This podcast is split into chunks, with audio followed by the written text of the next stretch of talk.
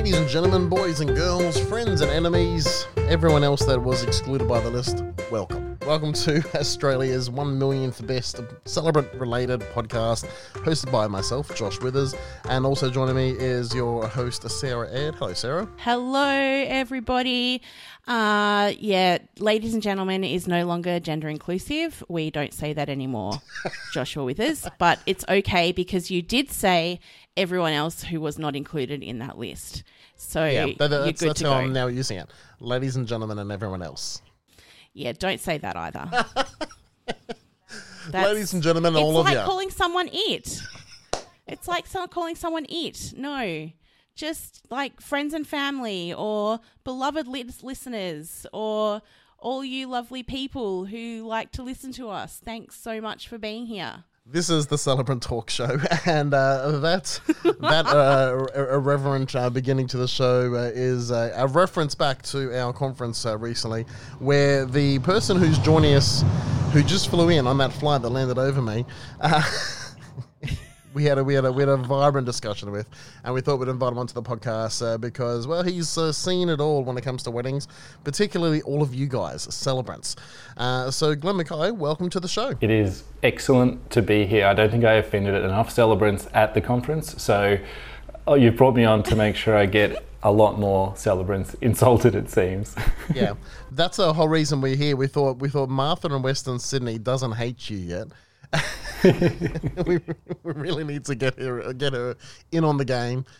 Uh, Glenn, just in case um, there are the one or two people on the podcast that don't know who you are, could you give us a bit of a, bit of a resume? Who are you? Sure. So uh, my name is Glenn, and I run a little DJ business in southeast Queensland, and we do a lot of weddings. We do uh, many hundreds of weddings every year. Mostly, we're a DJ company. We also MC. We have lighting design, all sorts of fun stuff like that, and special effects. But I guess predominantly it's it's about the DJ for us. That's sort of the core of what we do. It's about entertainment. It's about creating amazing experiences for our couples to so they can have this really cool thing to look back on for many many years and remember in a positive light rather than someone standing there playing music, which is you know at the core of it is what we do. But we want to kind of go next level with it. Uh, our business has been running for 20 years this year, so we've we've been around the block a few times. We've made a lot of mistakes, and uh, we try not to make them more than once. And we have a really cool team who work with us, and we just like having fun. I'm very glad that you uh, talked about your team there because I would like to note to everyone who's listening that you personally do not do hundreds of weddings a year. Oh God, no! I I do around about 40 weddings a year, or 40 event events a year. I would say 30 of my 40 events There are we weddings. go. It's the as a wedding MC is what I do predominantly. Uh, I don't actually DJ anymore. I just MC, and most of that is weddings, and some of it is corporate work, charity work, stuff like that as well. But yes, we have an amazing team. Uh, there's about 15 or so. We've just had a couple of new people start uh, in that team, and we have we have five of us who work in the business full time.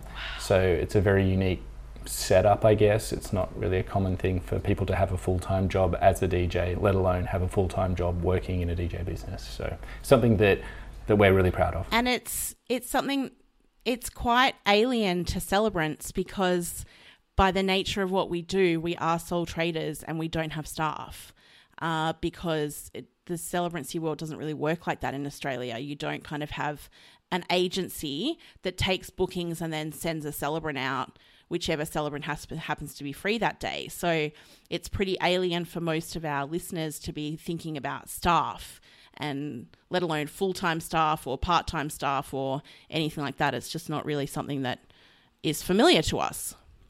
Yeah, well, that's fortunate for you guys. It's a whole lot less headaches you need to worry about. Yeah, staff sounds painful to me. Josh and I did talk about a, a model last year that would involve staffing, and eventually we went way too hard. Way too hard. So, no staff for us, which is totally fine. Um, the reason that we wanted to talk to you on the podcast, Glenn, is that your business does looks after the ceremony music at a lot of weddings, which a lot of DJ businesses do. Not all of them. Uh, I know that uh, on the odd occasions that I've had a DJ at my wedding, they haven't gotten it right. So um, I prefer to do the music myself because I'm a control freak. But it sounds like you guys are totally much more organized in that. So you've been to lots of ceremonies, you've seen lots of celebrants practice their craft, and you've probably got some things to say about that. Some of them might be totally offensive, and we're here for that. Uh, so, so we really, we're just really keen to hear, you know, what you think about about weddings in Australia in 2019, where you think celebrants are, are falling over, where you think they could do better, what you think they're doing an amazing job of already, uh, trends, anything. Any, pretty much anything, and then we'll talk about ladies and gentlemen later Oh on. god, we'll save that one for the end. That'll be fun. let's um, let's start with some general thoughts around ceremonies. Well, generally, I think ceremonies are an essential part of a wedding that I think is often overhyped in the sense of people place a lot of importance on the ceremony. They go to they go to a lot of trouble for it, which you know in itself is a good idea. The ceremony is important in the sense of this is the the, the only legally binding element of the the whole what I would call the celebration, uh, which is the whole day, the ceremony and the reception. I, I think my biggest concern around ceremonies is that they're inherently boring. Uh, and I know this because I've never ever heard someone walking into a ceremony going, Oh, I hope this is a nice long one. They usually want it to be short, sharp, get married, get them out. And I'm not sure celebrants are all hearing this. And I'm going to generalize a lot in this because there are some amazing celebrants that I get to, to work with and, and see in action. But there's also some that seem to just love the sound of their own voice and want to drag out a ceremony because it's there uh, five minutes or in some cases 45 minutes in the limelight. So that, that's sort of, I guess, one of the things that, that I notice a lot out there. And I'm sure that's none of the celebrants that are listening to this. I'm sure they're all doing fantastic ceremonies. But uh, yeah, that, that's kind of, I guess, the, the main thing that we see is that putting some focus uh, more back onto the couple than onto the celebrant themselves. I believe celebrants need to realize that they're there to facilitate a coming together of those two two people or those two families, however that couple envisage that going down, and and sort of talk to them more about what that couple see their ceremony as wanting to be, rather than what the celebrant wants it to be. Are you be. kind of saying that me taking all of my inspiration from Adam Sandler and The Wedding Singer, where I, at the start of every ceremony, scream, Well, I have a microphone and you don't. So you will listen to every damn word I have to say. But I haven't I haven't seen you do that, so that must be a, a new thing. Yeah, oh, it's a new thing, yeah. I just found people weren't respecting me.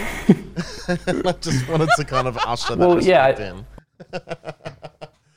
Uh, So I'm yeah. Is it is it that so when you talk about ceremonies being boring, is it because the celebrant is talking too much about themselves? They're focusing less on the couple and more on, uh, you know, esoteric words about marriage that don't really mean anything. Like, what is it to you that makes a ceremony not particularly interesting? One important thing to note is that uh, because of my job, I see a lot more ceremonies than the everyday kind of people who just going to the wedding maybe once a year or once every few years and that sort of thing. Uh, I did a, I, went, I got to attend a ceremony as a, well, mostly as a guest recently, and it was interesting the feedback I heard from some of the other guests. They said it was a lovely ceremony, and I thought we were at a funeral because it sounded so uh, monotone and boring, and I thought there was no. It it, it just sounded like generic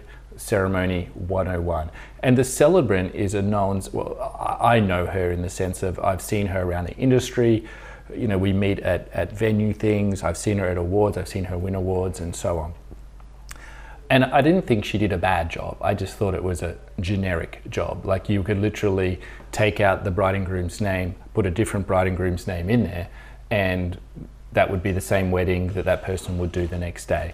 And it wasn't offensive. It just wasn't great. And I, I, think couples deserve a great wedding ceremony. I think they deserve something that suits them rather than something that suits everybody and we're just changing the names. So I'm I'm t- I totally hear you. My challenge back to that is that that ceremony might have been exactly what the couple wanted. Well, that's quite potentially true, except I, I knew the couple and I thought I, I, thought there were elements of it that suited them well, and there was uh-huh. other elements, like for example, I could pretty much recite the whole, you know, a ring is a circle that has no beginning and no ending, and it goes on this finger because it's the vein that runs to the heart or whatever rubbish. It's sort of like at a wedding reception. Oh, there's the plane again. Uh, where at a wedding reception where you know that that groomsman has just gone to Google to get their speech. It's, it's like celebrants go to celebrant school to learn the, mm-hmm. the, the, story of the wedding ring and why it's a circle with no beginning and no end. But I can tell you, and, and the, the reason I hate that story the most is because that couple did have a beginning. They didn't just magically appear on the earth as a couple, they had a beginning, they met. There, there's a story behind that and and that story is important to that couple. And you know, I guess the concept of having no end is a good thing, but the, I think we need to examine a lot of more of the why behind things. Sometimes we do things without really putting any thought into why we're doing it. We just assume it's that way because that's how it's always been done. And when it's being done the way it's always been done is when things become generic and when they're generic, they're not memorable at all. And no couple come to me and say, "Oh, we want a really generic wedding." Yes, but a lot of couples are coming to us and saying that. They come to you saying they want a generic, unmemorable wedding. Yeah, they want they want a traditional they want a traditional conservative wedding. Okay, so what does that mean? That means they want to be given away. They want dad to walk them down the aisle. They want someone to say who brings this woman to marry this man, which I fucking hate. They uh they want this ring has no beginning and no end and why it goes on that finger. Uh, they want you may now kiss the bride, even though I always want to know why the bride doesn't get to kiss the groom. Uh, they want all, they want to say I do, even though it's completely redundant. They want those traditional things, and you can you can fight with them all you want, but they just kind of go, "No, nah, we want this really traditional." So I suppose I suppose the challenge for us is finding different ways to deliver tradition. I actually disagree with you, Sarah, on this one, but I don't think Glenn said what I was thinking. That most people don't know what they want. Like, like if uh, that's true too. We and it's not it's not that we don't know what we want like we're all stupid idiots because all of our couples aren't stupid idiots but we just don't really know how to articulate like what we want um, and and i think i think particularly glenn um, you out of um, I, I, I, don't know whether you're the best at your team. I'm going to assume you are because one of the initials of your business name is your first name initial. So I'm, I'm assuming there's some connection there. Um, but out, of particularly your cohort of MCs and DJs in America, uh, sorry, in Australia, that uh, that you uh, are actually really good at trying to figure out what people want. Like you've got systems and processes and intelligence, like emotional uh, intelligence, but also regular intelligence. I don't know, mental intelligence to to, to actually like, like like I feel like you're really good at actually figuring out what people want. Well, uh, I'd, I'd like to think so, I guess. But I, I, I, think you've got to ask the why and not just once. Um, so one of the things that, that Sarah said, which I, and, and, and you've sort of reiterated this as well, Josh, in, in these last few minutes, is couples don't know what they want, or they say they want traditional, but they might not actually know what that what that is. Do they know what the actual traditions are, where those traditions come from? Are they still relevant? Is is the reason that tradition exists something that that couple want to actually observe, or is it just because that's what their mum and dad told them that they did at their wedding 30 years ago? So that's where the tradition comes from. Maybe it's it's a family tradition that's different to the real tradition, and that's the, I'm totally cool with that because it's different and unique. But oftentimes, I think celebrants are in such a powerful position to guide a couple when they say, because they don't know what they want. I 100% agree with that. And that's because they don't necessarily know what's possible out there. And when they say we want tradition, you know, my first question would be, oh, why is that? and and then just let them talk. And then when they say, "Oh, because you know we just don't really know what we want," okay, why is that? Oh, we've never been to many weddings. Oh, okay. So what have you seen at the weddings that you do like? What have you seen that you didn't like? And by asking questions, we start to really get an understanding of what that couple truly want. Or in some cases, as I'm sure it is with, with a lot of couples, is they haven't really put much thought into it. And by giving them that guidance, as, as a celebrant, especially because in that sort of traditional pecking order of, of wedding stuff, you guys are way up there. And it's something that I'm very envious of because DJs, we're normally like an afterthought if they can't put a Spotify playlist together. And so I think it's a really powerful thing for you guys to give them amazing guidance on their wedding, not just the ceremony, but the entire event to steer them in, in a great direction for something that's unique and personalized to them. And by personalized, I don't mean celebrants, you know, sharing how the couple met and all that stuff. I, you know, if, the, if that's something the couple want, then fair enough. But I've never seen a celebrant do that really well. I, I think just making it about the couple, and I see a, some celebrants do this, and, and I, I find it really amazing when it happens. For sure. Abs- yes. Okay. That makes more sense. More questions. Why you are and just just what tradition mean what tradition means to them. Good. Yeah. I'm hearing that. What tr- means to them? Yes, absolutely. So, uh, can you talk us through if there are any specific sections of the ceremony that you see time and time again that drive you really Hundred percent. So there's a few. I've got a. I, I did a little pre-list here. Yay! we love lists. and I got to the bottom of the page, so I stopped. it's it's actually only quite small, page? but the I, I think the pet hates, and, and one of them I, I mentioned one of them. Actually, I, have presented to celebrants twice this year, and I mentioned this at both of them, and and they they all got very upset with me. So I'm going to leave this one a little bit. But the, the the one that every DJ hates, and when I say DJ, I mean someone who's paid to be there to look after the music. Um, and I get that just like I see various degrees of quality in celebrants, that celebrants must see a huge variety in quality of DJs out there. So the one that I hate is when celebrants go, they're about to do something, whether it's the farewell or the signing or the walking down the aisle, and they go, "Oh, are you ready, Mr. Music?" So, are you saying you would like a less gender specific title, like uh, person music? I, I, I think we can respect each other enough to assume that we got this. You know, we like I when they say that, I want to grab my microphone that I've got and say, "Are you ready to do the such and such?" As if because all it does is assume incompetence. But unfortunately, that's the experience that we're having. it is actually the norm. And- I'll and agree with Sarah on that one. It's it's the norm to have the guy play it's music. a real problem. I the first, the very first time I worked with a DJ, and I didn't want to do it, but she insisted. And when we, so we came back from the signing, and it, you know, very short between the signing and the recessional.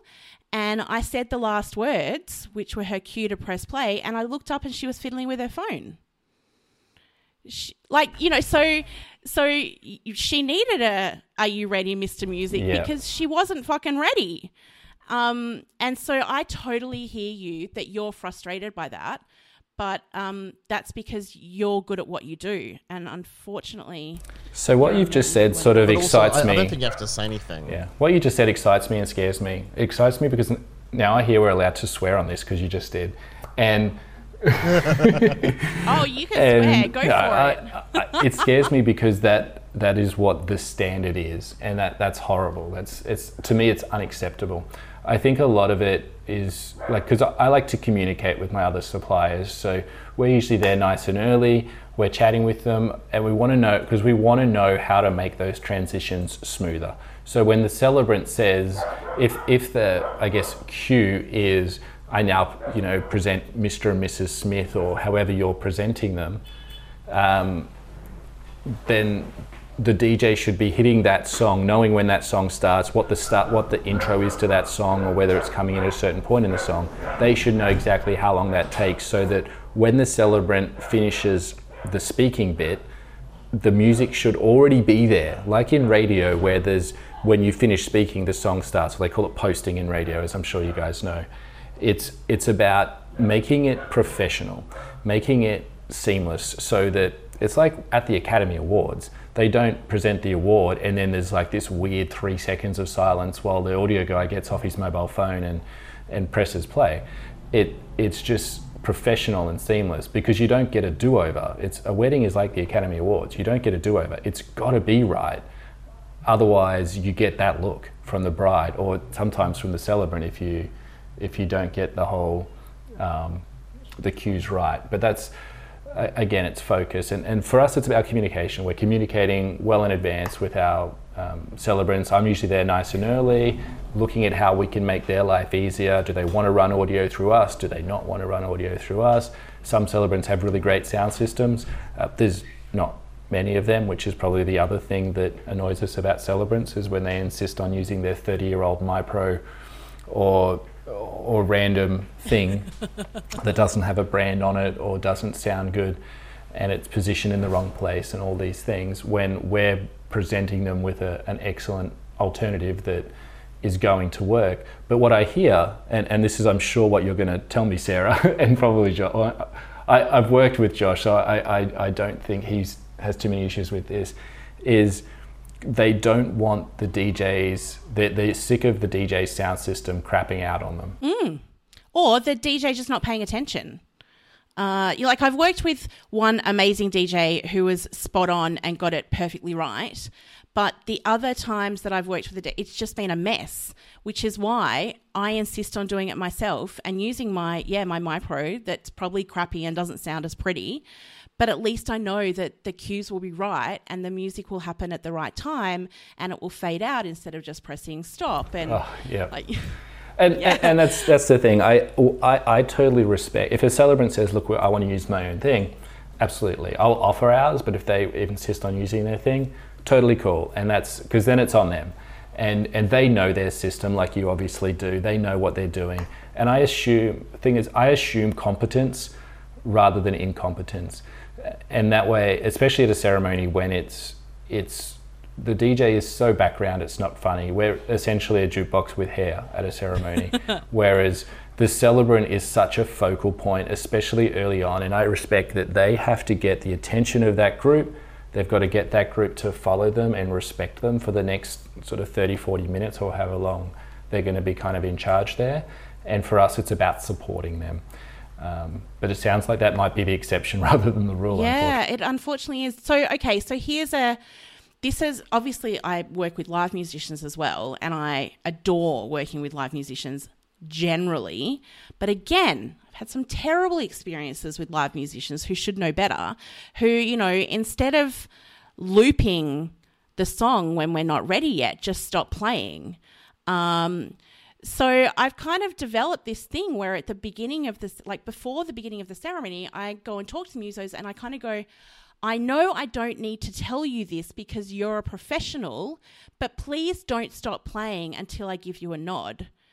Uh, and I shouldn't have to tell them that, but I kind of think maybe that's less offensive to everyone to do that out of earshot than to go, Are you ready, Mr. Music? in front of everyone and to also like have them just stop playing mid signing and now we're going to do the rest of the signing in silence.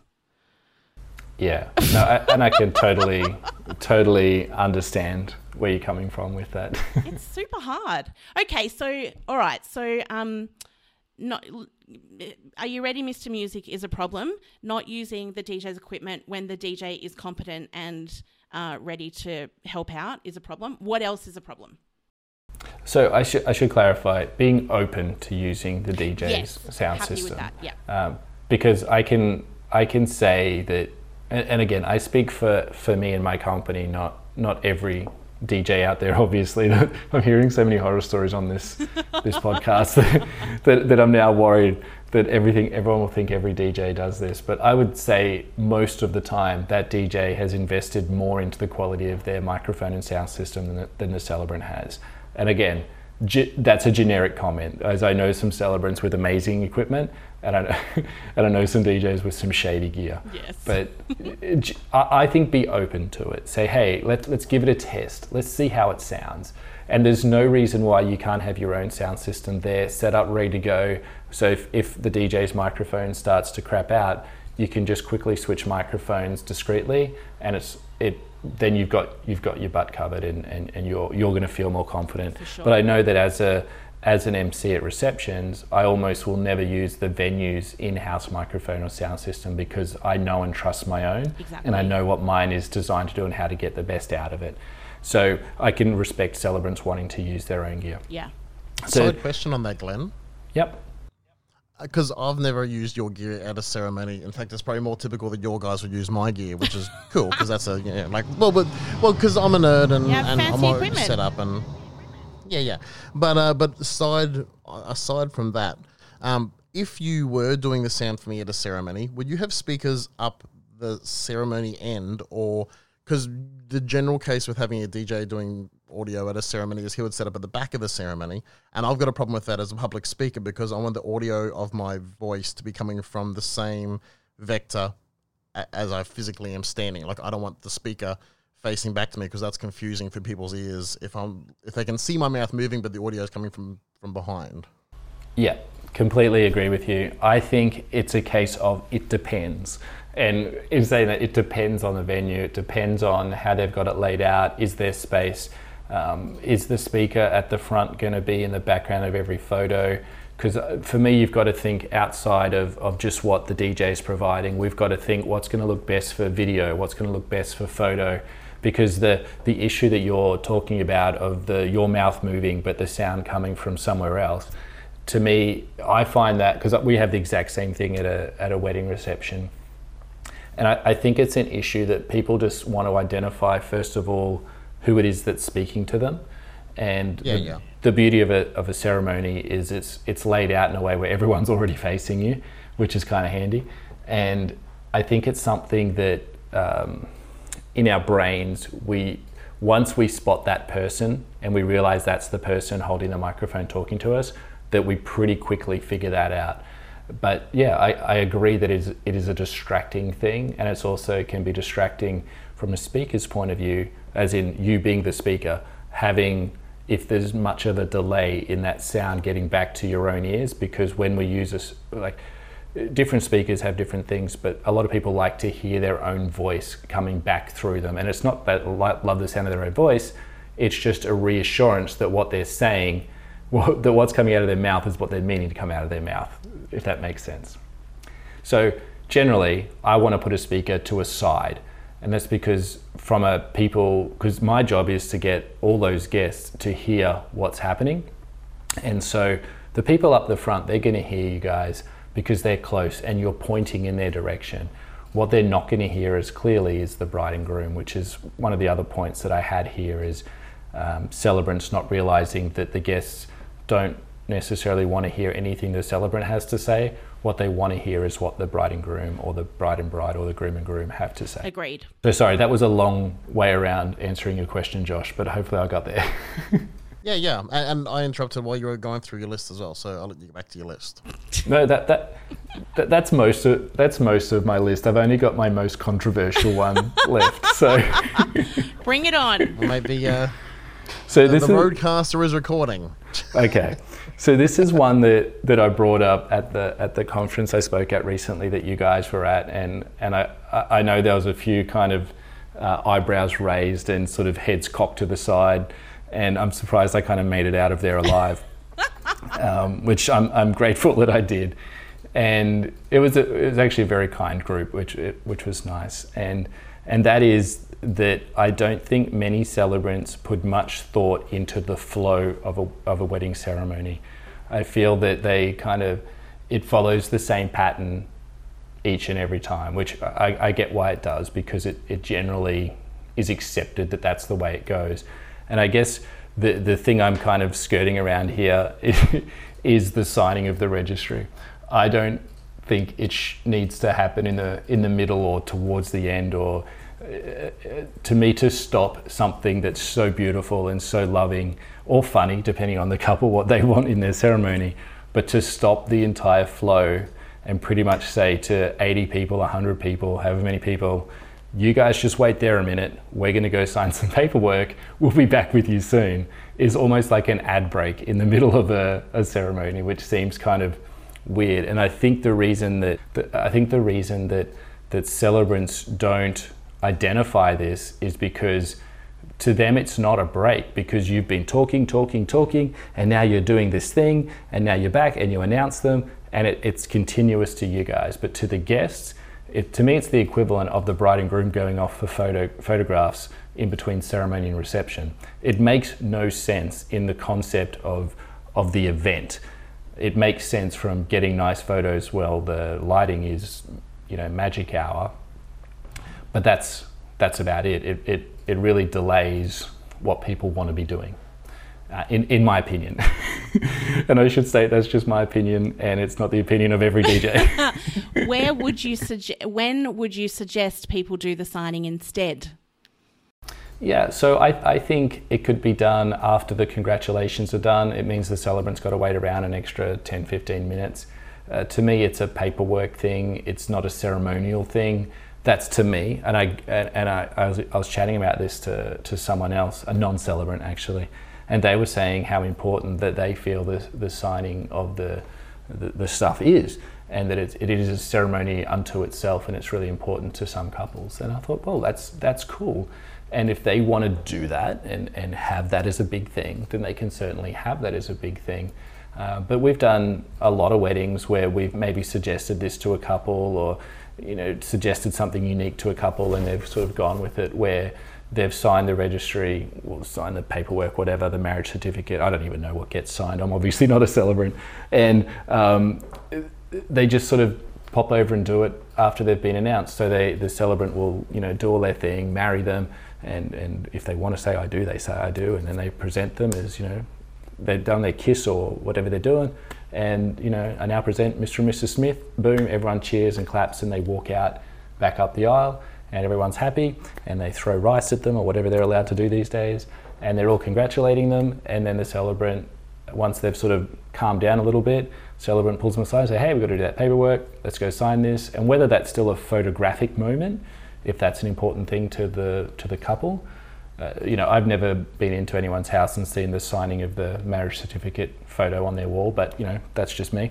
And then then they've done the they've done the signing, so the officialness of that all is is still done, but we haven't interrupted everyone because I see what happens at a ceremony when they go to sign the the marriage certificate stuff is everyone does exactly what happens when an ad break comes on at home if they're watching old school TV where there's ads is they grab their phone and they check their Facebook they up you know take a selfie and put it on Instagram or they drift off to go and have a smoke if they're that way inclined.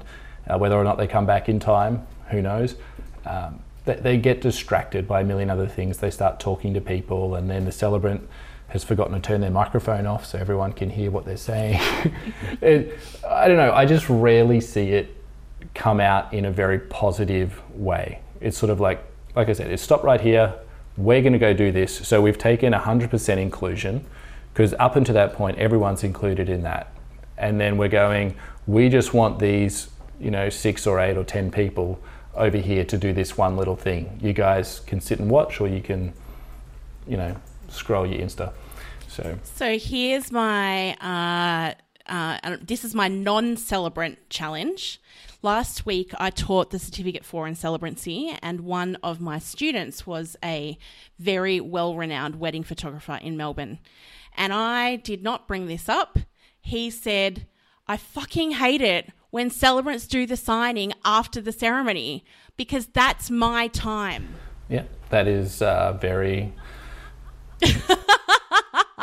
so he said, you know, we've often got like an hour to take portraits of the bridal party and yada yada. Like the guests are off having canapes and drinks. We've only got an hour, and now the celebrant is taking up my time when they could have done the signing during their time when I was very happy for them to do it, and now they're taking up my time, and that's not fair. So I think we have to consider other suppliers as well. I know that in Queensland 100%. things are a bit different because you guys often have an earlier ceremony, yeah, like one, two, three o'clock. Our ceremonies in Melbourne are often at five o'clock. So, so my kind of feedback to that photographer would be: it takes five minutes to sign the cer- sign the certificate in the ceremony. If we don't do that in the ceremony, we're five minutes ahead. so the actual time the photographer got is exactly the same, and uh, it's probably the same photographer that'll go and wait till dancing started on a dance floor and then go and take the bride and groom out of the room For the fancy night photo. photos and, and kill kill a dance floor or kill a reception without any thought as to how important it is for that bride and groom to be visible and in the space. Um, but you know, when you think only of yourself, that's what happens, rather than thinking of the bigger picture. And like what I'm suggesting is not for every celebrant. It's not for every couple. It's just my thoughts on like if I was ever to become a celebrant, that that's what I would be suggesting to my couples. The other problem that we have, and this is a legal issue, is that the Marriage Act actually says, I'm just finding the quote right now. Here it is. The Marriage Act says, blah, blah, prepare immediately after the solemnization of the marriage. Immediately. So the that word immediately um, is freaking a lot of celebrants out when they think about leaving time for congratulations and then doing it afterwards because they're saying and my argument is like nobody's going to report you if you do it 15 minutes after the ceremony um, but that is something that's freaking a lot of people out um, Yeah, I also sure. kind of think, like, I get what you mean about we we're stopping and we're taking people away, and like it's a pause, it's an ad break, people get distracted. I kind of think it's part of our job to be able to get people back. Like that's Yeah, it's part definitely of definitely it is. yeah, yeah, it's part of our job to come back and and be able to hype that crowd up again because a lot of celebrants I know who do this, they're like, "Oh, we've brought the crowd all the way up. Now we go to the signing and the energy levels drop, and I it's too hard to get them back up again for the recessional for them to clap and cheer when everyone when they're walking back down the aisle. So that's why I do it because the emotion like up and down is too much. It that's our job to get them back Yep. and get them hyped up again uh, after we've we've paused it. Uh, so that's my that's my two cents Yeah. about the situation. And also, you know what else? I don't want to hang around any longer than I have to. I want to go home and eat pizza on the couch. So, guys, look, It- let's refocus our, our efforts instead of bashing each other up. How about those fucking photographers? Let's go in on those bastards. love, love you, Briggsy. I, I and think that I, I, and that's the thing. yeah. Like we're It's not we're, work for we're talking we're talking so generally because we've all worked with amazing celebrants and amazing photographers and, and amazing suppliers who just make your life so much better and easier and make that end result better for the couple. And we're kind of, I guess, I guess picking it at, at Absolutely. mo- mostly minor issues with those, you know, oddball wedding suppliers who really don't deserve to be doing weddings because they they don't care enough about anything other than making those dollars. Which is, if you're in the wedding industry to make a fortune, then, then you're barking up the wrong, Wrong tree. I think industry. I've, yeah. I haven't met many millionaires in the wedding business yet. So. Nope. Maybe some of those venue owners, but not many. Uh, yeah. Well, that's the thing. Even venues is such a competitive I field know, these days. The margins are tiny. Very few, are, very few are going, you know, up. They're all going not so up. I'm curious, Glenn, if you if you your business does many religious uh, ceremony weddings, and do you see a if you do any church weddings, do you see a big difference, or do you see no difference? Is it all boring? so, so we do some religious uh, style ceremonies, and, and, and by religious, I take that as anything that's presided over by someone other than a Civil you know, celebrant. typical c- civil celebrant, right? So they in some cases they've brought the priest out to the venue to do the ceremony, Mm-hmm. or sometimes we are in a church, and generally I find that they're the more boring mm-hmm. ceremonies, and that's because it's almost like the this the priest or the, whoever's presiding over that is just sort of going through the motions. They often don't know the couple very well. They haven't spent much time with them. It's usually very generic in a different way. It's a religious generic rather than a this ring is a circle Yeah. and this vein because it has to be generic. religious generic. They have to follow their church's liturgy. So there's not yeah, Yeah. that's that's but I'm also curious about uh, kind of presentation styles and if it's all like that whole you thing you were saying about they don't know the couple very well, they probably haven't spent much time with them. Does that does that show? Absolutely, it does, uh, especially when they get the names wrong. Yeah. Um, We have one and or or they yeah, I haven't had them say the wrong person's name, but it's usually mispronouncing a name. Which, as an MC for later in the night, is fantastic when the celebrant or priest mispronounces the bride or groom's name because it, it's going to make me look good later when I get it right. Yes, fair. but but yeah, generally they're a longer ceremony, and if that if it's something if the religious element is important to the couple, then I'm all for it. But generally, like I say, I've never had a guest go, "Oh wow, I hope this is a nice long ceremony," because what they want to do, they're all dressed up. They want to they want to do the celebration, and to me, that's what the reception is. It's the celebration of the thing that happened earlier. Uh, we've done a, f- a couple, not a lot, just one or two where the couple have actually been married at the registry office and then had a, a high budget reception. So registry office with like next to no one there to 150 guests at a high end venue for a reception because they they didn't care about the ceremony. Yeah. I think anyone having a registry office weddings probably doesn't care too much about it. Yeah. But um, you know what? They're still married. Yeah. And and the couple who you know went all out with you know tens of thousands of dollars of flowers at their ceremony and a small reception because they spent all their money on ceremony flowers. They're still married too. And I don't want to sort of say there's any wrong way to do things. It's just different strokes for different folks. Uh, I, I don't know how you would categorize our um, kind of the formation of our friendship, but but the reason I um I like you and respect you is is because not only you, you are not a terrible person, you're uh, in the category of you know not terrible people, but you also um you manage to do work that matters, and equally marry that with work that I've, I've got a pretty good vibe that you enjoy what you do, that you that you like what you do, and then you've married those two things with a sustainable business, which is um like, like that the marriage of those three things I think is is just really um like it's kind of it's well it's not kind of beautiful it is beautiful because so many people don't ever reach that. Uh, yeah, they'll they'll do work they love but no one will buy it, or they'll do work that other people love but they'll hate it, or you know you know trying to marry those three those three things up is hard. Um, and so mirroring that conversation back to celebrancy and you kind of looking in from the outside, seeing lots of celebrants, do you because I, I don't see other celebrants and, and i'm just interested on, on that element. Do you see other celebrants you're like these guys they obviously love what they do and they're good at it and they're not broke. Or are you looking at people and going man they're, they're good at it. They could be charging more or you know like what's your what's your view from that side of the fence from that business sustainability point of view on celebrants? Well, I think it's very clear when you meet a celebrant who loves what they do.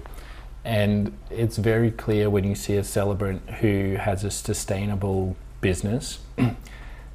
the because it's very clear when you don't see that, right? So so one of my favorite celebrants to to to watch and, and to work alongside is uh, Pastor Jake. And his it's it's very clear when he does what he does that he has uh, a love for what he's doing because he has a great sort of positive energy about him, and he also has this wonderful uh, softness in his voice, which comes across as care, care for the couple, care for the ceremony, care for the families, just care for everything going right there, and he comes at things with such a positive. Um, demeanor. He, he's never there going, oh my god, this couple. Ugh. It's Doesn't always that annoy you though? Because he's, I reckon he's too nice. I reckon he's too nice and he cares too much. And look, that might be that. Some people might view that as a good thing, but I'm like, Jake, mate, you're making the rest of us just look a little bit incompetent. and that's the thing. And and when you combine all that, uh, and and I don't know his you know success, however you want to determine that, but I would assume he's very successful as a celebrant. I, I hope he's he's achieving his goals and and whatnot. And I think a bunch of that comes down to, first of all, being open to learn. A lot of people, and I mentioned this in one of my presentations at the conference, is uh, you can't learn that which you think you already know. And the, the other thing is surrounding yourself with great people. That's why I think most of my success, like 99.9% of it in business, is because I uh, have the right people around me. I married the right person. I have been lucky enough to employ a lot of the wrong people, which taught me how to employ the right people and then keep them on my bus. Um, and the other element is is and this this is a massive side topic is charging something that is going to sustain your business because it is of no service to do something so cheap that you can't afford to stay in business and you disappoint couples. Yep. This happens all the time in the DJ industry where, oh, I can't do your ceremony now, we've gone out of business, or I got a higher paying job, Yep. or oh, a million excuses. And I, I think I've maybe seen it once in this in the celebrant side of things, but I think we need to, we deserve to be able to charge a respectable amount respectable amount for what we do because what we do whether that is as a an MC as a DJ uh, in your case as a or the listener's case as a celebrant is something that not everyone can do and I know it feels like everyone out there is a celebrant but the reality is getting up there and speaking in front of 80 or 100 people most people would rather be attacked by spiders than get up there and speak to Totally. everyone so, so just that ability is worth something. Having a great PA system is worth something. Taking the time to, to spend with their couple to get to know them so you can deliver a personalized uh, and customized ceremony is worth something. And being able to just survive in life financially is important. I like it. But I could talk for hours on that. Oh, so could we for all all day, which is yeah, price. Uh, yeah, exhausting. And, and I think a lot of the, the, the negativity around price is because most people in the wedding industry have zero business training. Yeah. We, we're all amazing at what we do. So celebrants can be amazing at celebranting, and photographers can be amazing at photographering. And that's, that's not the right word, but you get what I mean.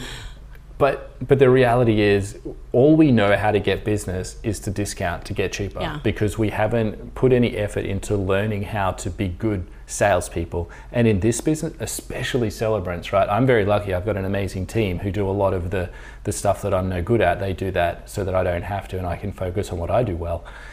As a celebrant, you usually don't have much of a team mm. around you. You might have a very supportive partner or some sort of industry folk you can network with. But when it comes down to it, you've got to do the marketing, you've got to do the sales, you've got to chase up overdue accounts, you've got to clean the PA system, you've got to make sure your shirt's ironed for the ceremony. Clean you've the PA do system. everything. What are you talking about? So if that was any celebrant's first time of hearing something about needing to clean a PA system, just think about where you do ceremonies. my PA system gets so dirty. It's really bad. Yeah, but I've Yeah. seen You some just just hose hose it out. just and Hose dust it it. out. Just dust it. It. Dust it. You, you- Don't- Don't hose it you out. joke, but the, the Don't- please don't the hose it out. windsock. Like if, if you're not using a windsock, please use a windsock. Please but if use a you are, windsock. um, mate, take that baby off some point and just give it a bit of a lick. Just uh, Oh, gross. see what's in there. gross. Don't do that. Yeah. Um. Yes. Agreed. Yes. Glenn, I um I wanted to uh, first of all uh, use this for my own benefit, but also secondly, just uh, like I kind of contextualize, um, you know, your view of celebrancy to a celebrant. And and I didn't I didn't give you a chance to prepare for this. In fact, the only preparation we gave you was that if you could say something to all celebrants, what would you say? And we'll get you to do that soon. Uh, but you thinking back to the last time uh, was the last time you saw me do a ceremony was that um chris and um in sydney uh oh my god what's chris's wife's name um Alexandra. Ale- alex Right. Was was that was that was, was that the last one you saw me do maybe I think it it might be, or maybe we did one at Cirame since then. Yeah, but so it doesn't have to be that exact ceremony. But but like you looking on me, because I don't see myself do ceremonies. Um, since then I've started recording my ceremonies, and I, I try to look what I, what I do and and uh, and wonder how I could be better. And there's there's been various ticks and things that I've tried to pick up on, and, and they're just hard. But in a way that would benefit other people listening to this podcast, what's some feedback that you would tell me that um, you know, good at this or bad at that or you know whatever. What, what would be what would be some feedback that um that that would be uh, delivered my way as I ask nervously. Oh God. That was Um, mean. It's really mean. Poor Glenn. Hey, you're for Glenn. For Glenn. So this is this is an interesting thing that some celebrants have asked me in the past, and other MCs have as well. And it, it, it comes down to: Do you want me to tell you what you want to hear, or do you want me to be honest? And Both. a lot of the time, a lot of the time, they they want to hear all the good things that they do, Yeah, yeah. A- and they, they want that reinforcement from someone else that they're they're they're good, and that that's perfectly fine. I think I am the wrong person to judge the quality of a celebrant's ceremony. And that's because I'm not a celebrant. I've not had that training. I, I can see kind of from a, I look at things from a entertainment perspective because that's sort of our background. Um, one of the things that I love about uh, seeing you at a ceremony, Josh, is uh, is presence. And this is not something that every celebrant has or every MC has. Is that um, you're like me? You're a big guy. You stand out when you when you stand up there. You take up a lot of space, like me. You're you you can speak confidently on that microphone and get the attention of of the the congregation, the, the guests. And I think that that is an advantage over, say, and, and I, this is not a, a sex thing, but over a small female uh, that doesn't have as, as big a voice.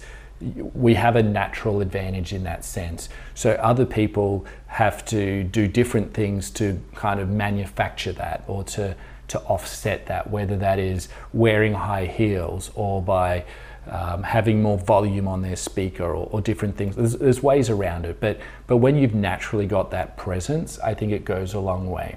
I think you speak respect, uh, respectfully to the guests. You don't assume they're idiots. Um, one of the the things that I, I have seen you do that um, is a little bit a little bit cringeworthy, but it's only because I, I don't, I'm going to tell you what I would do in its place if that helps. But um, you're really you're really good at trying to get the guests into the moment rather than having them sit there and, and listen. You want them to cheer. You want them to, if they love something, to clap or shout or whatever. I love that concept, but guests aren't ready for that. So oftentimes. Uh, when that happens, it can be easier as a, as a speaker to go, oh, this is where you guys were meant to meant to cheer where the better way, in my opinion, to do it would be to say, Oh, I'm so sorry. I was meant to say that so that you would cheer in this moment. That's totally my mistake. So I'm so sorry. And then they laugh at that because they realize that it was their fault, but you're saying it without insulting them. Um, so that, that's, that's probably one thing I see a lot of speakers do that, and, and I've done it in the past as well. It was one of the feedbacks I got from my, um, from my presentation at the conference recently. So, um, but yeah, I I think you do a really great job of of marrying people. They they end up married, so I guess that's the goal. 10 out of 10 on the marrying. Yeah, yeah. It's it's like as long as they're not divorced by the end of the reception, I I feel my work is done too. So, um, but I, but I think um, there's a lot of celebrants out there who say a lot of words that don't get heard. Um, and I think when you're paid to speak, you should be trying to get your message across with as fewer words as possible because people aren't there to see us as speakers, uh, at a, as in an MC or a celebrant. They're not there to see us. They look to us for guidance, and our job should be to guide them through that ceremony or through that reception and to make the other people, in the case of celebrants, the bride and groom or the couple, we want to make them the stars of that show. and anything we can do to put the focus on them. And again, this is generic because there's a lot of couples who don't want to be the star of the show. Mm. They want they want someone else to be that extrovert so that they can be their beautiful introverted selves. And and that's part of getting to know your couple and to me tailoring a ceremony is about doing it in a way that makes that couple shine I like Hopefully it. that helped you out, Josh, without, and you'll still speak Yeah. to me. well, it, it- no, absolutely, and and and I I feel quite confident in what I do.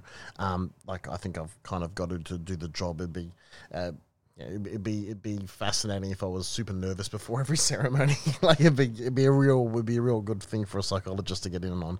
But I, I wanted to kind of find um I wanted to put myself in the slaughter box uh, slaughter box the slaughter board slaughter. I don't think where, that's where a thing. get slaughtered? I don't think that's a thing. Put put yourself on the slaughter block I don't on the block. To be put yourself on the block. Anyway. I don't think that's a thing. something like that. Yeah. Uh, but I want to put myself forward just to kind of um, pivot on a conversation because I'm, I'm I'm always interested in what people people pick up in ceremonies, and uh, and one thing that I, that kind of stood out to me was um, that presence, and I know that uh, you and I. Um, and, and people with that presence, like we're probably not as common in celebrancy as you might expect. There's there's there's a number of celebrants I can think of that will probably carry a similar degree of presence, uh, and as I think about them, probably more than half of them are male. That's I think that's just a societal thing, like that. You, you, they they're just those people, uh, and so if you're at the other end of this other scale, because you mentioned high heels and whatnot, uh, could we kind of pivot on on that and how you could increase your presence? And because that obviously adds to the complete vibe of the ceremony. Like i'm the i'm the person with the mic. Sure. listen to me clap when i say something funny that kind of thing. Like how would you increase that vibe? I'm going to jump in here before Glenn does. I think that there are two kinds of presence, and you can have the the ex, extroverted type of presence that people immediately pay attention when you stand up the front because you take up space and you're loud or whatever it is.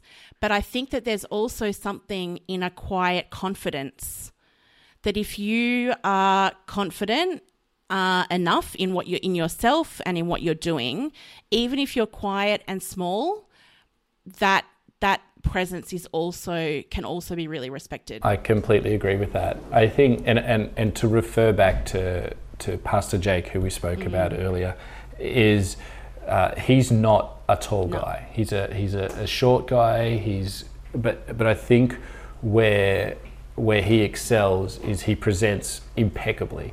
Okay, so I don't think I've ever seen him in anything other than a three-piece suit and tie. Yep. He he's always immaculately dressed. His hair is on point.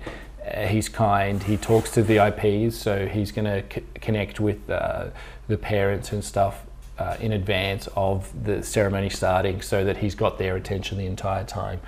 And he also has a confidence, and there's a big difference between confidence and cockiness. Yes. So I think that needs to be identified, and how you know that the cockiness has gone, how the confidence has gone into cockiness, is when people start ignoring you. Absolutely. If they're not paying attention to you, it's because you don't have their respect. And so, uh, other ways you can do it. So, um, obviously, we don't want to have you know 22,000 Pastor Jakes out there marrying people.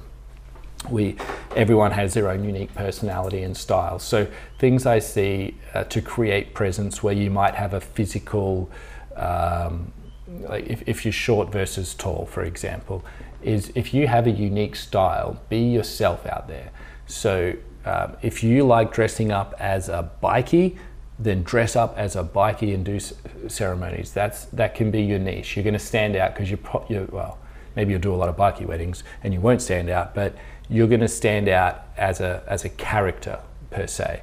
So whether that is maybe your thing is wearing a purple suit, and there's not many purple suits at weddings, um, so maybe that's how you stand out. And and when you get up there in front of everyone, and obviously you've got the advantage of you know being in pole position. You, there's a position you can stand at a ceremony that commands attention, which is generally where the celebrant stands, right up in the middle, uh, where the bride and groom or the couple are going to stand.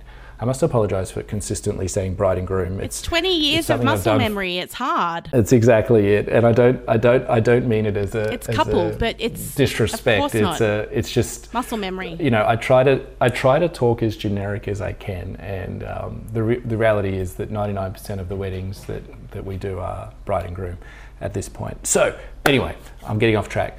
Um, so so as long as you're yourself up there, I think that's that goes a huge way towards confidence, and that will generate focus on you.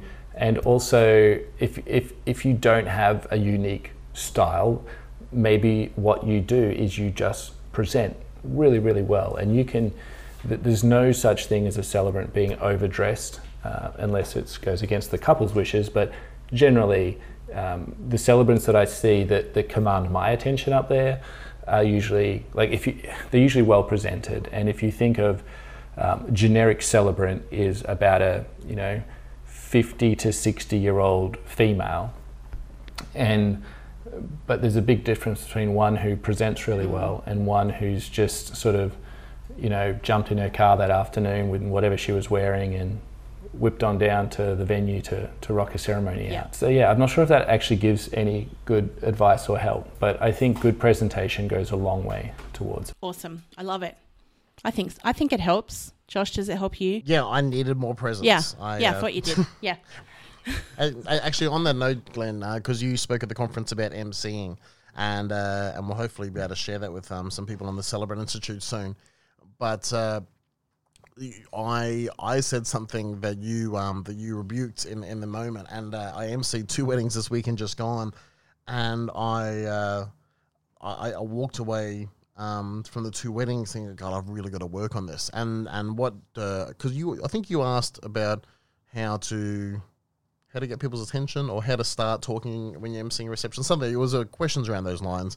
And um and I answered uh, from a radio point of view that on radio we were always taught that uh that whenever you start a break, like don't necessarily waft on and go talk about nothing, but just know that the first five ten seconds of you talking aren't being listened to intricately.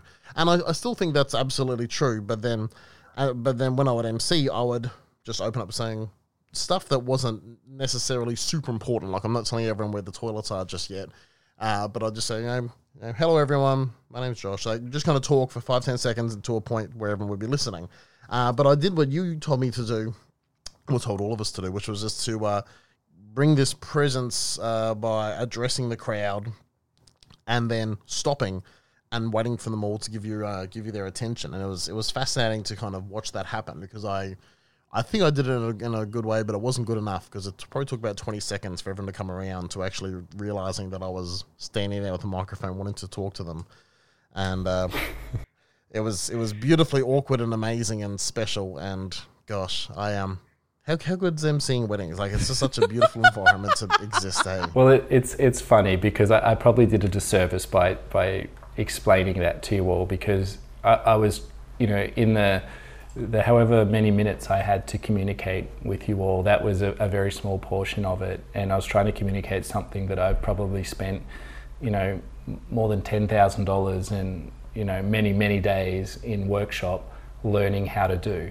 And so so to kind of have me communicate it in sort of 10 minutes is probably I did a disservice to you so I apologize. But I, I would I would say that the 20 seconds you thought it took was probably only about 5 or 10 and Yeah, it just feels it feels bad when you're up there and you're expecting something to happen because I, I can tell you it still happens to me when I get up there and do my attention statement and it flops I I know full well that it's flopped and I have to do it again, and, and uh, it's not fun. But, but but when it works, it's pure magic. Well, uh, on that note, I um, I want you to tell us uh, about education that you've undertaken slash that you'd recommend in that public speaking emceeing space. Uh, but straight after you kind of do the thing you came on the podcast to do, that if you had the ear of every single celebrant in the room, what would you tell them? I think the most important thing celebrants should be doing is videoing their ceremonies. Uh, as simple as a you know camcorder from 1994 on a tripod right up the back corner, just taking in the whole room. You want to try and get so you can see uh, yourself up there, and and but you can also see the guests' heads because when you can see their heads, even if it's the back of their head, you'll generally be able to identify when they uh, when they drift off, when their heads down, they're looking at their phone most likely, or checking their flyers done up, or shoes are done up, or whatever. Um, but you're going to see a lot of things. You're going to see a lot of things layout wise, so how you stand, where you stand, any of those sort of physical uh, ticks or um, repetitive phrases that you use. You can watch through the video and count your ums and ahs if, if that's what you want to do. Uh, anyone who does Toastmasters, there's usually an um counter or an ah counter, and it doesn't have to be an um or an ah. Uh, a, a, kind of vocal crutch is when you say the same thing. Uh, the word like is something that you know anyone who watched Clueless back in the 90s um, would would get that.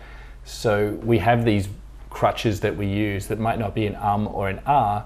It might be something else that we use, like like or so and so on and so forth. So I, I think that's essential is watching that video, uh, seeing first of all, identifying anything that you saw in the video that you disliked. So you might go, oh wow, I, I really seem to always stand a bit closer to the bride, whereas I should be standing right in the middle, or maybe I'll try it standing off to the side, or maybe I'll try this. And you can, you don't want to kind of watch one video of yourself performing and then try to change everything. I think that's a really bad way to go about it because then you're going to be in your head the whole next ceremony worrying about 30 different things. Whereas you could watch and go, okay, the one thing I'm going to change next time is I'm going to make sure that I've, I'm going to make sure my tie is straight because my tie is slightly off to the left in that whole video and it annoyed me. Or that my shirt was a little bit untucked at the side, or I should do up one less button in my jacket, or whatever it is that you identify as one little thing that you can fix and then the next one you watch, you change one more thing. So you're worried about one thing every time. And I'm, I'm, not saying you have to do this every ceremony. If you do this once a month, by the end of a year, you'll have improved 12 different things. And that's just in one year. And if you think of, you know, most people want to be doing what they're doing longer than one year. So you're going to constantly be improving. If you want to go next level with it, sit down with a celebrant that you respect and get them to watch it so, Josh, you mentioned you never get to see other celebrants uh, be celebrants. So maybe Sarah can record her doing a ceremony, and then you guys watch it back together, and then be open to, to the feedback that you're going to receive. Have like, for example, if you gave it to to to me to look at, that's kind of weird because I don't. I'm not a celebrant. You're going to be. I might identify different things, but they might not be the things that you want to change. Whereas a celebrant that you respect, they're going to uh, most likely respect you and they're going to want to help you improve as well. So whether you have someone in your local market that you can do that with, or you know through the magic of technology, you can do that, you know, with anyone. You could connect with a celebrant uh, in a completely different state, so it's not a competition thing. It's just a helping each other out thing, and you'd be surprised at the benefits that'll come from that. So that's the one thing I think uh, more and more celebrants should do is just video themselves and and look to change or improve one little thing each time. Such good advice. Excellent. Was there another part to that question that I ignored, or was training? That, I think the tr- the training that I use and recommend is from a guy named Mark Ferrell, um, and the the workshop is called a MarBecca workshop. There's a MarBecca MC workshop. There's a MarBecca love story workshop, the, which is like a storytelling kind of thing. Uh, there's announcing and, and, and something else. Um, but I've done the love story and the MC workshops. I've done about eight, I think, all up. And if you're a celebrant looking to be a wedding MC, then, or any MC, that is going to be the best investment you ever make into yourself as an MC. The difference is astronomical. And um, there's probably other things you can do as, as training. Um, like, for example, Toastmasters is always a good thing if you find a good Toastmasters group. Uh, you want to you want to be the dumbest person in that room, and that's because you'll learn a lot more. If you're the if you're the best MC in Toastmasters, then you're in the wrong Toastmasters group. Just go find it, try a different group, and you can always try different ones until you find the one that's gonna that you're to learn the most from, and that you can help that group as well. So it's not just about taking, it's about you know helping others as well. But Toastmasters is good. Uh, MarBecca workshops, which is M A R B E C C A, uh, I think they're mostly in the US. They've come to Australia once. We brought them out, but Um, generally, they're in the US and they, travel around. So I think the website is markferrell.com. It's M A R K F E R R E L L dot com. Uh, I think that's what it is anyway. But um, I'm, I'm sure Josh will be able to find that and put a link in the podcast notes if that's a thing. And- Absolutely. Okay, good. Uh, so that's that's. I've done a few different workshops, which are mostly uh, wedding MC related, kind of uh, microphone technique workshops where we'll do a small thing and it's sort of a. I'll jump up on the microphone, do a thing, and then the, the teacher, the coach, whoever you want to call it, they'll give you a quick critique, and then it's on to the next person. Those things are valuable once you've kind of got a start, but I think any celebrant looking to be a wedding MC, then a MarBecca workshop is, you know, in my mind, it should be kind of required learning. the, the word like MC literally stands for Master of Ceremonies. Uh, like there's as a celebrant, we're doing a ceremony and we, we're kind of the master of it. So I know that there are different jobs as far as wedding run sheet goes, but I, I, I see a fairly fairly close correlation. If if only that maybe the celebrant in the MC role is maybe a little bit more on mic because there's this scheduled period where we're going to uh, create a moment for the couple to exchange vows and everyone to clap as they make out. Like it's a little maybe a little bit more of a structured MC role. Um, as opposed to maybe the more minimalist role that that, that we like with wedding and uh, wedding reception emceeing, but there's like I'm, I'm I've got no doubt that the skills are very transferable. Yeah, I agree 100%. And if you're not sure, then you can contact um, the, Mark Ferrell is the coach, and, and Rebecca Ferrell is his wife, and that's where how MarBecca becomes a thing. But if you reach out to them, they are the kindest people you will ever meet in your life.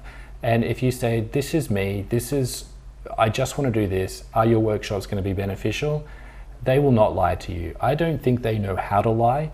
They are not great salespeople for their workshops, because, but but they do great things, and you'll never feel as vulnerable as when you're in that workshop. But you'll also never be in as is in such a supportive environment.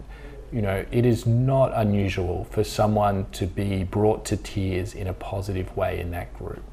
I remember my first ever workshop. I had recently at the time won a, an award for emceeing, and I was thinking I was pretty, you know, I was top dog. And then I went there, and within about an hour, I realized that I, I am, I've been doing every one of my couples a disservice. And, and, and Mark identified this on my face. He said, you know, what's, what's going on in your space right now? You're not, you're not with me.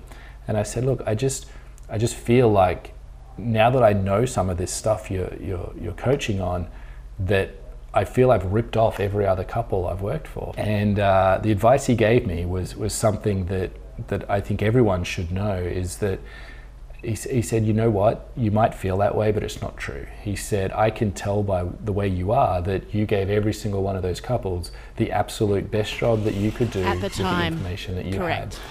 had. And, and I was like, damn, how are you so good? You can know exactly what to say at any one point. and uh, but that's that's just the way they are. They're very perceptive to people, and they they they do an amazing job. And for me, it took a lot to, to spend the money to go over there and do it because it is a sizable investment. Don't get me wrong. It's the obviously it's a flight to the US and there's accommodation and all those things and the workshop and the US dollar kind of sucks compared to the Aussie dollar right now. But but if that hasn't repaid itself a hundred times, I don't know what has. It's like I say, if I could only ever have done one lot of training, that's what it would be. I was Brian and um, Danielle's uh, celebrant, whoever Yep. many moons ago that was, and I remember uh, just meeting Oh, people. Yeah, I um, I, I think I'm. I might have been just talking to people after the ceremony, or anyway. But I remember he- introduced himself as Mark Ferrell, and I thought, oh my god, I'm about to do a ceremony in front of this guy, and he was like he. Uh, I didn't it wasn't a place where he was requested to give feedback or that I asked for it, and he didn't. But I just remember thinking, oh my gosh, I'm, I I feel like I'm doing, uh, you know, I feel like I'm doing acting in front of Tom Cruise. I, uh, I felt so nervous. So yeah, that was Brian. Brian and Brian's wedding was actually instrumental in having Mark come to Australia to do workshops. However many years ago that was now, it's a while back, and the the one I felt for was uh, Brian had brought in his friend Gary from the UK. he Used to live in Brisbane and he moved back to the UK to MC and DJ his reception. And I thought, oh my god, can you Oh, imagine? bugger. And Gary's been Gary's been trained by Mark as well. And I was like, oh my god, I, I, I that I don't get nervous MCing, but I tell you what, I would be packing my dacks if if I had to do a wedding where Mark was at. And it's it's not because he would be mean or critique it or say anything bad about it. It's just that when you know someone in that room knows exactly what they're looking for, this is why my wife can't ever watch me MC, is because she knows when I'm not being genuine.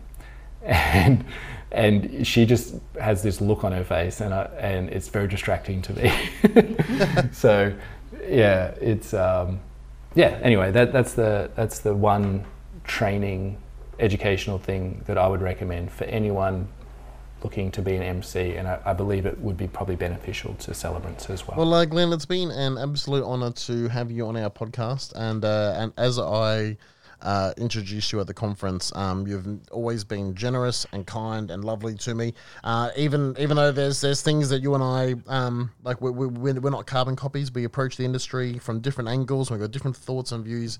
And through that, you've always been uh, kind and generous and lovely. So thank you again. And uh, maybe you could just wrap up by letting people know how to find uh, you and G&M online in case uh, they want to find out more about you guys. I am Glenn Mackay on pretty much Facebook. I don't really do much other social media. I don't even do much Facebook to be honest, but it's Glenn with two N's. Mackay is M A C K A Y. Uh, you can connect with me on Facebook if you want to. I don't generally friend randoms though, so make sure you message me with who you actually are before you send a request if you're that way inclined.